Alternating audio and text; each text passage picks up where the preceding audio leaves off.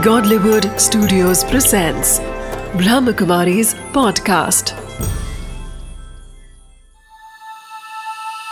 समाधान बीके सूरज भाई के साथ। नमस्कार, आदाब, सत समाधान में एक बार पुनः आप सभी का बहुत बहुत स्वागत है। मित्रों, बहुत विस्तार से चर्चा हो रही है व्यक्तित्व विकास की और आपके बहुत सारे मेल्स हमारे पास आए हैं, जिनका उत्तर भ्राता जी लगातार हमें दे रहे हैं। हमें आशा ही नहीं, बल्कि पूर्ण विश्वास है कि आप इन उत्तरों को पाकर संतुष्ट हो रहे होंगे और जो अभ्यास आपको दिए जा रहे हैं, उन अभ्यासों को करके आप अपने व्यक्तित्व को निखार रहे होंगे, उसे उन्नति की ओर ले चल रहे होंगे और महसूस कर रहे होंगे कि सचमुच अंदर जो दबा हुआ भय था, डर था, वो निकल गया है और जो व्यक्तित्व है सचमुच पूरी तरह खिल के सामने आ रहा है। हमारा लक्ष्य भी यही है कि आपका सर्वांगीण व्यक्तित्व विकास हो और आप संसार में ऐसे चमकें जैसे सूर्य चमकता है ताकि सभी आपकी ओर देखें सभी आपसे प्रेरणा प्राप्त करें। इसीलिए इस चर्चा को हम आगे बढ़ा रहे हैं और जो शेष रहे हुए प्रश्न थे उन्हें लेकर हम पुनः उपस्थित हुए हैं भ्राता जी के साथ। आइए भ्राता जी का स्वागत करते हैं। भ्राता जी आपका बहुत बहुत बहुत अभिनंदन है। बहुत सारी मेल्स जैसे पिछली बार भी हमने लिए थे। कुछ मेल्स रह गए थे, जो बहुत इंपॉर्टेंट है लोगों के प्रश्न, उनसे मैं शुरुआत कर रहा हूँ आज के सेशन की।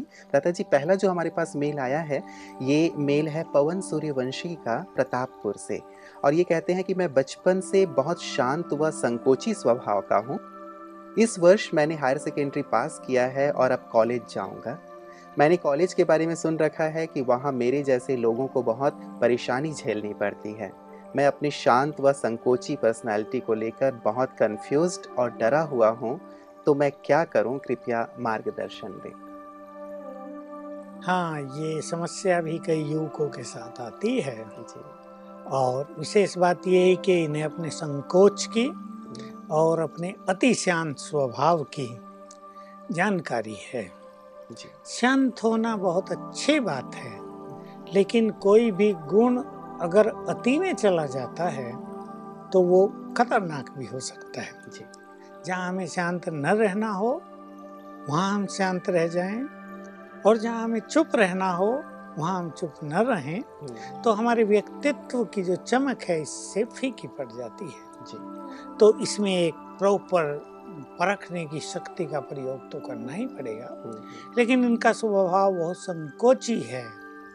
ये हर जगह अपने को जरा हम्म, शर्मीला सा पीछे हम्म, पीछे हम्म, हम्म, बात है, करने से घबराना घबराए कार्य हुए को से करने से घबराना। घबराना ऐसा महसूस करते हैं। हम्म, तो इन्हें अपने स्वमान को जगाने की तो बहुत ज़रूरत है।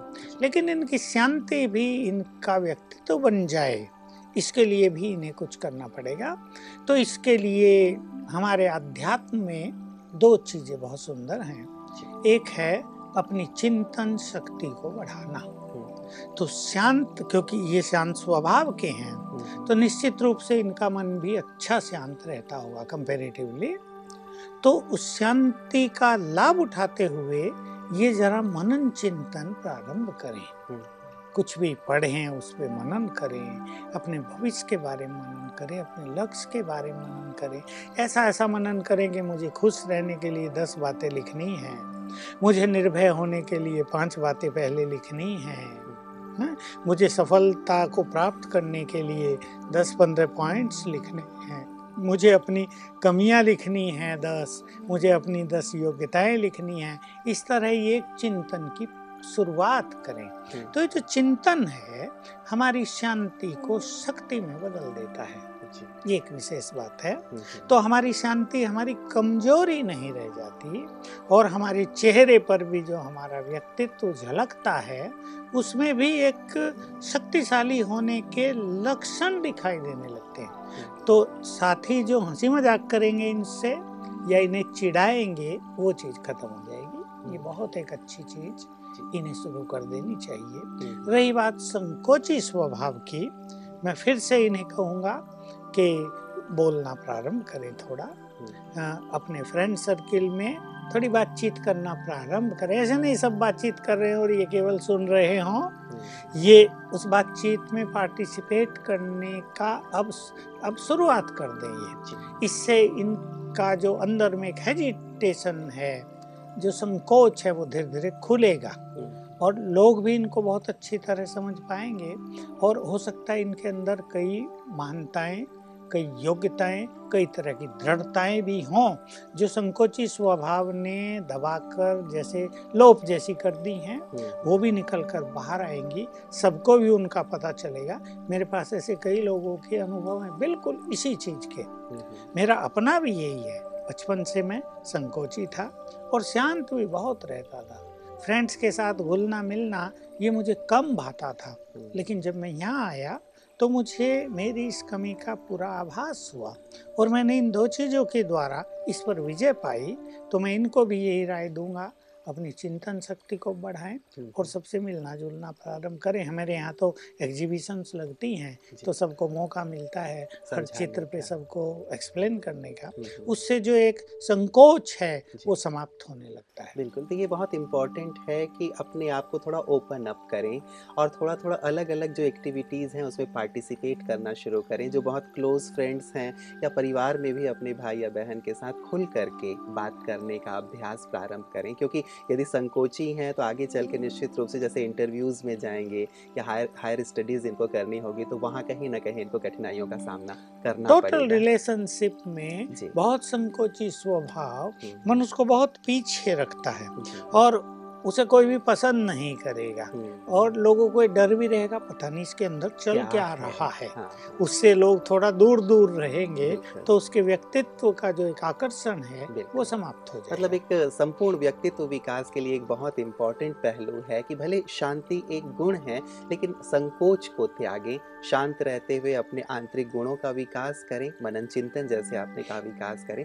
और थोड़े ओपन अप हो सबसे घुले मिले बात करें ताकि आपके विचार दूसरों तक पहुँच सकें और उनके विचारों को भी आप अपने पास ले करके आगे बढ़ सकें।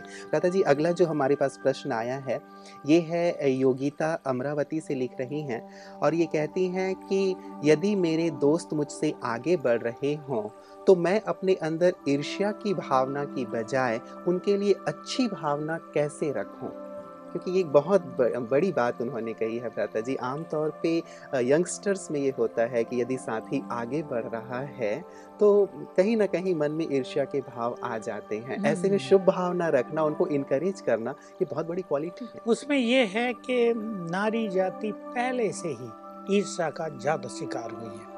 हाँ कितनी भी अच्छी हो ना कितनी भी शुभ चिंतक हो अपनी बहन ही क्यों ना हो सकी उसको भी आगे बढ़ते देखेंगे तो उनको ईर्षा होने लगेगी मैं क्यों नहीं? तो इसमें सबसे पहली चीज़ तो मैं ये कहूँगा कि मनुष्य को इस ईर्षा का त्याग करना चाहिए और स्वयं अपनी मेहनत से आगे बढ़ना चाहिए। दूसरा आगे बढ़ रहा है उसे ईर्षा करके तो हम पीछे हटेंगे। क्योंकि ईर्षा भी एक अग्नि है जो हमारी आंतरिक शक्तियों को जलाकर नष्ट करती है। तो ईर्षा करने वाला व्यक्ति कभी आगे नहीं बढ़ता है। तो हमें दो चीज़ ध्यान रखनी चाहिए। कॉमन बात मैं कर रहा हूँ कि अगर कोई हमसे ईर्षा करता है तो हम उससे बहुत ज़्यादा प्रभावित न हो जाएँ। क्योंकि ईर्षा करना ये कॉमन टेंडेंसी है मनुष्य की। हम्म, इसको हम ज़्यादा तोल ना दें। जी बिल्कुल लाइटली ले लें। हम्म, हम किसी से ईर्षा ना करें को अपनी ऐसी मेंटेलिटी बनाएँ कोई आगे बढ़ रहा है उसको अप्रिशिएट करें उसको धन्यवाद दें और हो सके तो उससे सीख लें कुछ कुछ अच्छी प्रेरणाएँ ले लें उससे बातचीत भी करें।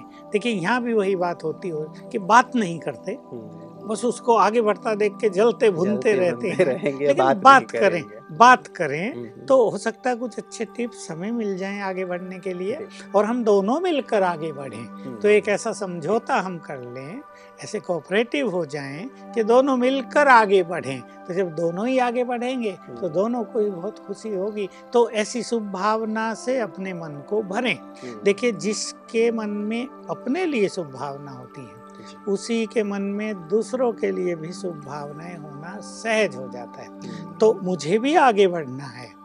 मुझे आगे बढ़ना है। अब मैं सोचूं जब मैं आगे बढ़ रही हूँ तो मुझसे कोई ईर्षा करेगा। मेरी लेग पुलिंग करे तो मुझे कैसा लगेगा? तो मैं चाहूँगा कि सभी मेरे लिए अच्छी भावनाएँ रखें। मुझे आगे बढ़ने में कोऑपरेट करे हर व्यक्ति। तो यही भावना हम दूसरों के लिए रख लें। कोई हमारे फ्रेंड्स हैं कोई हमारे सगे संबंधी हैं साथी हैं वो आगे बढ़ रहे हैं। वो भी तो ये चाहते होंगे कि हम उन्हें कोऑपरेट करें। हम उन्हें अप्रिसिएट करें। हम उनके लिए अच्छी फीलिंग्स रखें। वाह वाह करें उन्हें। बहुत अच्छा बहुत अच्छा कहें। तो इस बात को जानते हुए हम दूसरों को ये मदद करें। तो दूसरों की एक्चुअली गुड विशेज फिर रिटर्न होकर हमें आएँगे। इससे एक बहुत अच्छी चीज़ ये भी हो जा हो, हो जाती है जी कि एक अच्छा माहौल बन जाता हाँ। है वातावरण अच्छा होता है हाँ। संबंधों में बहुत मिठास रहती है। और यदि हम ईर्ष्या ही कर रहे हैं तो खुद तो जल भून रहे हैं लेकिन हम्म। संबंधों में भी एक दूरी बनती चली जाती है और हम सीखने की बजाय पीछे के पीछे रह जाते हैं। हम बचपन में सुना करते थे कि यदि चाँद सूर्य से ईर्ष्या करने लगे कि मेरे अंदर भी वैसी तपिश हो या सूर्य चाँद से ईर्ष्या करने लगे कि चाँद जैसी शीतलता मुझमें हो तो ये संभव नहीं है। खेल बिगड़ जाए। बिल्कुल और साथ ही ये भी सिखाया जाता था भ्राता जी कि ये रंग मंच है यहाँ हर एक एक्टर है हर एक के अलग अलग पार्ट हैं हर एक अपना अपना रोल कर रहा है तो आप अपने पार्ट को बेहतर ढंग से करें ये आपके लिए ज़्यादा अच्छा है बनस्पत दूसरे के पार्ट से आप ईर्ष्या हमारी दादी प्रकाश मणि जी होती थी जो अब नहीं है इस संसार में। वो हमेशा कहा करती थी हमें उनकी बात बहुत सुंदर लगती थी हम्म। दूसरे आगे बढ़े मेरा दिल ठरे ठरे माना ठंडा हो हम्म। मुझे बहुत खुशी हो हम्म। जैसे दिल शीतल हो गया कि सब आगे बढ़ रहे हैं और अगर हम अपने फ्रेंड सर्किल में एक ऐसी अच्छी भावना पैदा कर लें कि हम एक विशाल परिवार हैं। हम्म। संसार को परिवार मानने की बात तो शायद कहने मात्र होती है वसुदेव कुटुम्बकम। लेकिन हमारा जो अपना एक सर्किल है मान लो पंद्रह लोग हैं फ्रेंड्स हैं तो हम एक सुंदर परिवार हैं। और परिवार में जब एक आगे बढ़ता है तो पूरा मानव परिवार ही आगे बढ़ता है ना। हम्म, हम्म। पूरे परिवार का नाम होता है। तो हम एक फैमिली फीलिंग्स ले आए अपने संगठन में और दूसरे जब आगे बढ़े हमारा दिल ठंडा हो हम्म। हमें बहुत खुशी हो। ये भी आगे बढ़ रहे हम भी आगे बढ़ेंगे। बिल्कुल और ये भी तो होता है ब्रता जी यदि दूसरा आगे बढ़ रहा है और हम अप्रिसिएट करते हैं उसे सहयोग करते हैं तो दूसरा भी फिर हमें अप्रिसिएट करता है हमें सहयोग देता है तो केवल वही आगे नहीं बढ़ते लेकिन हम भी अपने फ़ील्ड में आगे बढ़ते हैं। बिल्कुल। और सत्य तो यही है जो दूसरे को देखकर जलता है हम्म। उसे देखकर कोई और जलता है। जो दूसरों का आगे बढ़ता देख रोकता है उन्हें रोकना चाहता है उसे भी कोई रोकना चाहेगा हम्म। ये कर्मों की फिलोसॉफी है हम्म। इसको ध्यान में रखते हुए जो आगे बढ़ रहा है हमें उसके लिए अच्छी अच्छी भावनाएँ रखनी चाहिए खूब आगे बढ़ो। उसे कोऑपरेट करना चाहिए बल्कि हमें कहना चाहिए तुम्हें आगे बढ़ने में तुम्हें ये प्रोग्रेस करने में हमारी कोई मदद चाहिए तो we are ready for you बिल्कुल बिल्कुल। ये बहुत सुंदर और बहुत हाँ। विशाल भावना होगी जिससे कि संबंध और साथ ही संगठन में बहुत प्रेम का वातावरण बना रहेगा। लता जी जो अगला प्रश्न हमारे पास आया है ये है सूरत से भावेश पटेल जी लिख रहे हैं और ये कहते हैं कि क्या व्यावहारिक असंतुलन जैसे पागलपन आक्रोश या हिंसात्मक जो वृत्ति है उसको ठीक किया जा सकता है?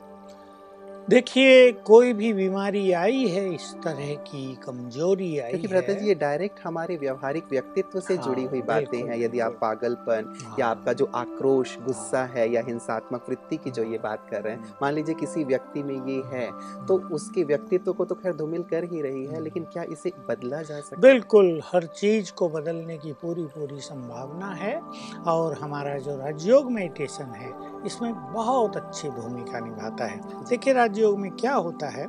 जब हम ये अभ्यास करते हैं, मैं आत्मा पीसफुल हूँ। दूसरा, मैं आत्मा प्योर हूँ। तीसरा, मैं आत्मा एनर्जी हूँ। पावर है मेरे पास।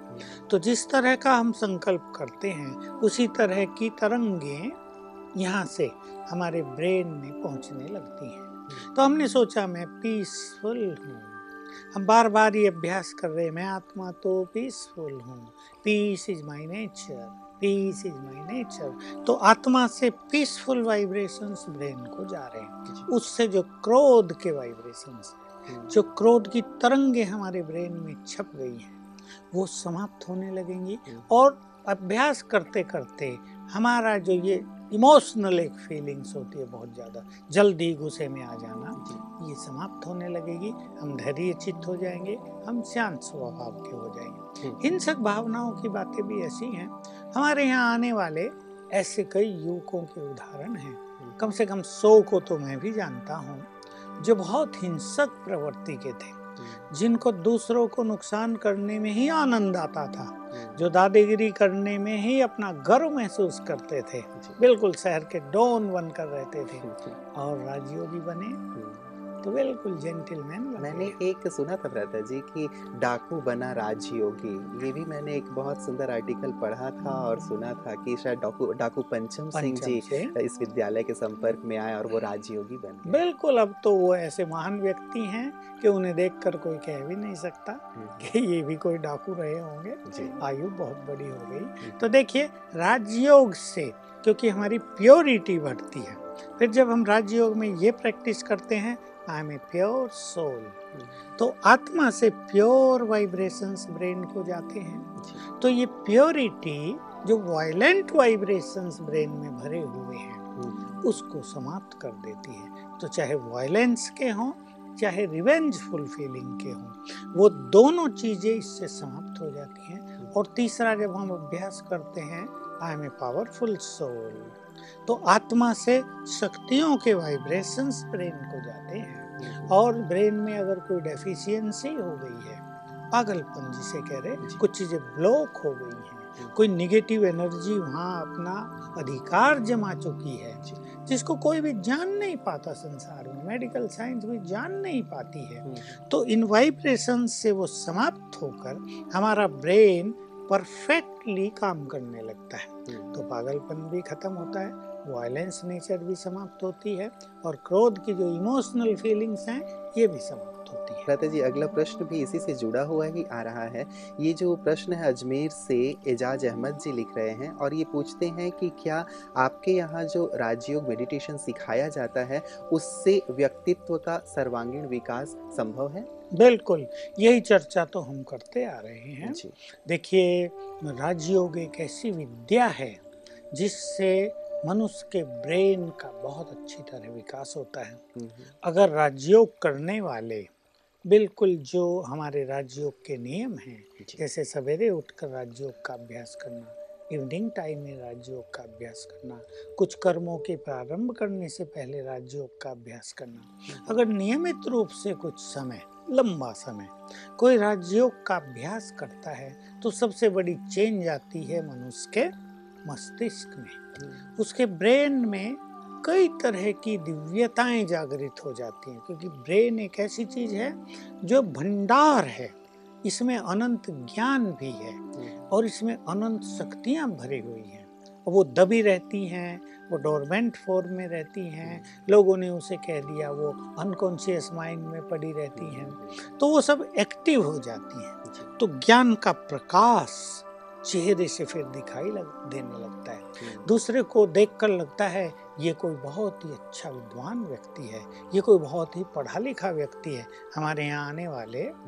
तो मामूली पढ़े हुए लोग लोगों को ऐसा लगता है ये बहुत पढ़े लिखे हैं क्योंकि उनका पूरा ज्ञान जो है इमर्ज हो गया है दूसरे तो भी हाँ। संपूर्ण रूप से विकसित व्यक्तित्व विकसित हो गया दूसरा एक हँसी की बात मुझे याद आ गई हम्म। एक व्यक्ति हमारे यहाँ आया तो मेरे से जब मिला तो कहा मुझे एक बात की बड़ी हैरानी है यहाँ आकर। मैंने कहा क्या? कि आपके पास सभी लोग पैसे वाले आते हैं? हम्म। मैंने कहा क्यों भाई? हमारे यहाँ तो सब बेचारे साधारण परिवारों से कोई गरीब परिवार से भी आया है।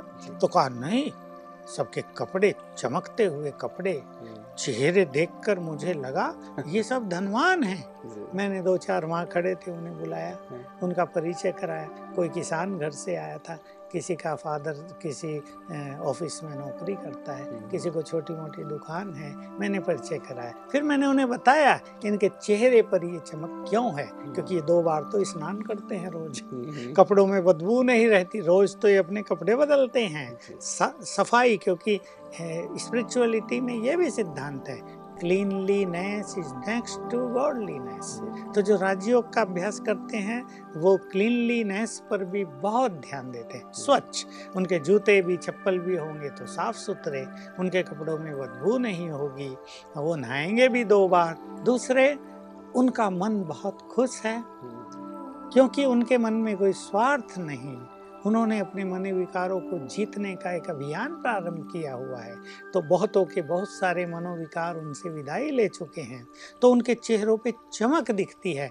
पर मैंने फिर कहा तुमने ठीक कहा ये सबसे बड़े साहूकार हैं क्योंकि इनके पास अविनाशी खजाना है जो इनके व्यक्तित्व को निखार रहा है। वैसे धन वाले लोगों के तो चेहरे लटकते रहते हैं। हम्म, टेंशन। टेंशन डर अनेक चीज़ें उन्हें सताए रहती हैं। नींद नहीं आती तो गोली खाकर सोते हैं। हम्म, और ये आए तो साधारण परिवारों से हैं पर मैं सच कहूँगा they are richest in the world मैंने कहा इनके चेहरे इनके व्यक्तित्व की छाप छोड़ रहे हैं। तो ये राज्योग का ही तो प्रभाव है। बिल्कुल बिल्कुल। एक साहूकार से जो बहुत धनवान थे भ्राता जी एक युवक ने पूछा साहूकार बहुत ही उदास बैठे हुए थे कि क्यों उदास बैठे हुए हैं आप? कि इतना धन संपदा है आपके पास कि आपकी सात पीढ़ी तक खा सकती है। तो साहूकार व्यक्ति ने कहा इसीलिए तो चिंतित हूँ कि आठवीं पीढ़ी क्या हाँ। खाएगी? नहीं नहीं उसको ये पता था कि मेरी जो सातों पीढ़ी होंगी या आठों वो बिल्कुल नालायक होंगे। वो कमाएँगे नहीं इसलिए मुझे ही कमा के धन इकट्ठा करके चले जाना है। तो राजयोग मनुष्य को एक संतोष देता है ना। वर्तमान में जीने की कला सिखाता है। हम्म, हम्म। इससे सभी के जीवन में बहुत अच्छा सुख आ जाता है। भ्राता जी शायद ये उत्तर भी है। कल शायद हमने एक प्रश्न पे चर्चा की थी। हमारी एक बहन ने पूछा था कि कोई एक ऐसी की पॉइंट बताएँ जिससे कि हमारा सर्वांगीण व्यक्तित्व विकास हो। तो शायद राजयोग एक की पॉइंट है जिससे हमारा सर्वांगीण व्यक्तित्व विकास हो रहा है। होता क्या है? मेरे पास तो हज़ारों युवकों के अनुभव हैं। हज़ार क्या लाख के होंगे जिनको हमने देखा कि राजयोग का अभ्यास हुआ उनकी प्योरिटी बढ़ी। उनके व्यसन छूटे उनके विचारों में महानता आ गई राजयोग के द्वारा। उनका व्यवहार पहले क्रोधी था। घर में बात बात पर वो लड़ाई करते रहते थे। हम्म। माँ से झगड़ा कभी भाई बहनों से झगड़ा उनको भी ईर्षा द्वेष रहती थी। अब वो बिल्कुल खुश हो गए शांत हो गए। सब उनसे खुश वो सबसे खुश। तो उनके व्यक्तित्व की एक अमीर छाप पूरे परिवार पर पूरे समाज पर पड़ने लगी। तो ये सत्य है कि राजयोग वो की चीज़ है की पॉइंट है हम्म। जिसके आधार से हर तरह के व्यक्तित्व का संपूर्ण विकास हो जाता है। भ्राता जी मैं अगला प्रश्न ले रहा हूँ। ये हैं जबलपुर से आरपी अग्रवाल जी और ये कहते हैं कि मैं रिटायर्ड प्रोफेसर हूँ और आपका प्रोग्राम समाधान प्रतिदिन देखता हूँ। यह प्रोग्राम न केवल विद्यार्थी और युवाओं के लिए वरन सभी के लिए बहुत शिक्षाप्रद व उपयोगी है। मेरी एक गुजारिश है कि आप इस कार्यक्रम में समाज के सभी वर्ग के लोगों की समस्याओं को शामिल करें, ताकि ये कार्यक्रम विद्यार्थियों और युवाओं तक सीमित न रहकर समाज के सभी वर्गों का प्रोग्राम बन जाए। और मैं तो देख रहा हूँ कि समाज के सभी वर्ग बहुत सारी समस्याओं से जूझ रहे हैं। बिल्कुल। देखिए, घर में एक माता है, गृहिणी है, उसके जीवन अगर समस्याओं से भरा होगा तो उसका इफ़ेक्ट बच्चों पर आएगा। बिल्कुल। तो उनके युवक भी दबे दबे रहेंगे। माँ सारा दिन गुस्सा करती रहे तो घर में खुशी का माहौल नहीं रहेगा। हम्म, माँ सारा दिन टेंशन में रहे। बाप को कोई व्यसन लगा हुआ हो जैसे बहुत केसेज हैं। वो व्यसनों में मस्त हैं। बच्चों की पढ़ाई के लिए भी पैसा नहीं देते केयर ही नहीं करते तो उनका पूरा परिवार बिखर जाता है। हमारा लक्ष्य ये है कि घर घर मंदिर बन जाए हम्म, ताकि भारत एक चेतन मंदिर बने। इसमें जो ये पत्थरों के मूर्तियाँ सजा कर हम मंदिर बना रहे हैं जी। धर्म को एक भावना देने के लिए इसकी भी ज़रूरत ना पड़े हमारा देश संपूर्ण देश ही एक चेतन मंदिर बन जाए और उसके लिए घर घर को मंदिर बनाना आवश्यक है। तो हम आने वाले प्रोग्राम्स में हर व्यक्ति की समस्या लेंगे। हमारे अध्यात्म की शक्ति के द्वारा कई रोगों से भी निजात पाई जा सकती है। हम्म, इसके द्वारा बड़ी से बड़ी समस्याओं को हल किया जा सकता है। इसके द्वारा लंबे काल से चले आ रहे कोर्ट केसेज को जल्दी ही निपटाया जा सकता है।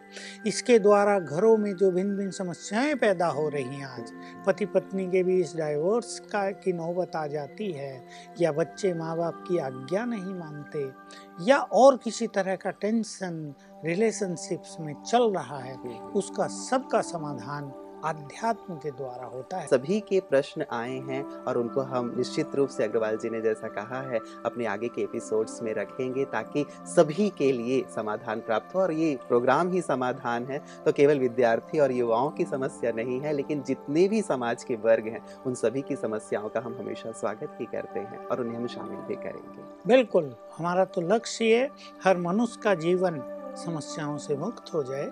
मेरे पास तो बहुत सारी समस्याएँ लोगों की एकाग्रता नष्ट होने की आती हैं।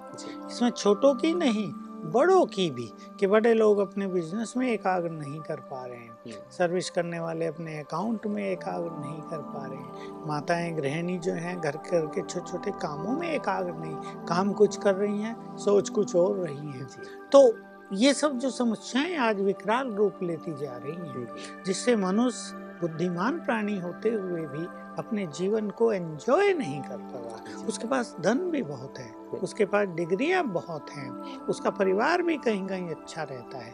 लेकिन जैसे मनुष्य कुछ खोया खोया सा है हम्म, उसे लगता है कि कुछ मिस हो रहा है। तो सभी का जीवन बिल्कुल समस्याओं से मुक्त हो। तो मेरा तो युवकों के प्रति ये संदेश है कि सभी अपने व्यक्तित्व में एक अलौकिक आकर्षण भरें। अपने चेहरों को ऐसा बनाएँ जो खुशी से सदा झलकते रहें, अपने मन में आत्मसंतोष की भावना बढ़ाएँ प्योरिटी को बहुत ज़्यादा बढ़ाएँ, ताकि शारीरिक व्यक्तित्व भी प्योरिटी की दिव्यता से चमक उठे। तो मेरी तो ऐसी भावना है कि हमारे देश के करोड़ों युवक एक अलौकिक आध्यात्मिक व्यक्तित्व के धनी बन जाएँ, जिन्हें देखकर सारा संसार आकर्षित हो कि अगर सच्चे युवक तुम्हें देखने हो तो भारत में जाकर देखो, जिनका मन सेवा भाव से भरा हुआ है, जिनका जीवन निस्वार्थ भावना से परिपूर्ण है, जिनके चेहरों पर अलौकिक चमक है। बस यही मेरा सबको संदेश है कि सभी युवक ऐसे महान बने और अपने महान जीवन से, अपने महान व्यक्तित्व से इस भारत को पुनः महान बनाएँ। बहुत बहुत धन्यवाद भ्राता जी आपने बहुत सुंदर संदेश दिया हमारे युवाओं को। निश्चित रूप से वो अपने व्यक्तित्व को ऐसे ही गरिमामय और महान बनाएँगे। आपका बहुत बहुत बहुत धन्यवाद। मित्रों, स्वामी विवेकानंद जी जब विदेश गए थे तो उनके परिधान को देखकर अंग्रेज़ हंस रहे थे। विवेकानंद जी ने कहा, तुम्हारे यहाँ व्यक्तित्व का निर्माण टेलर करता है, लेकिन हमारे यहाँ व्यक्तित्व का निर्माण होता है आध्यात्म से, मूल्यों से, गुणों से, और यही वास्तव में सचमुच श्रेष्ठ बात है। हम अपने जीवन में मूल्यों को, आध्यात्म को धारण करते चलते हैं तो हमारा व्यक्तित्व निखरता है और हम सारे संसार को कुछ देने के लायक बन जाते हैं। निश्चित रूप से इन एपिसोड्स में आपने बहुत कुछ सीखा है, केवल सीख कर उन्हें अपने जीवन में लाने की आवश्यकता है ताकि हम अपने जीवन से दूसरों को भी सिखा सकें। अगले एपिसोड्स में जैसे हमारी बात हुई प्राता जी ने कहा कि हम न केवल विद्यार्थी और युवाओं की बात करें, लेकिन समाज के अन्य वर्गों की जो समस्याएँ हैं, उन सबको भी हम अपने आने वाले एपिसोड्स में शामिल करेंगे क्योंकि हमारे, हमें आपके बहुत सारे ईमेल्स प्राप्त हो रहे हैं, जिनमें आपके प्रश्न हैं, आपकी समस्याएँ हैं, उनका समाधान लेकर हम आगे ज़रूर आपकी सेवा में उपस्थित होंगे। आज के लिए इतना ही। दीजिए इजाज़त। नमस्कार।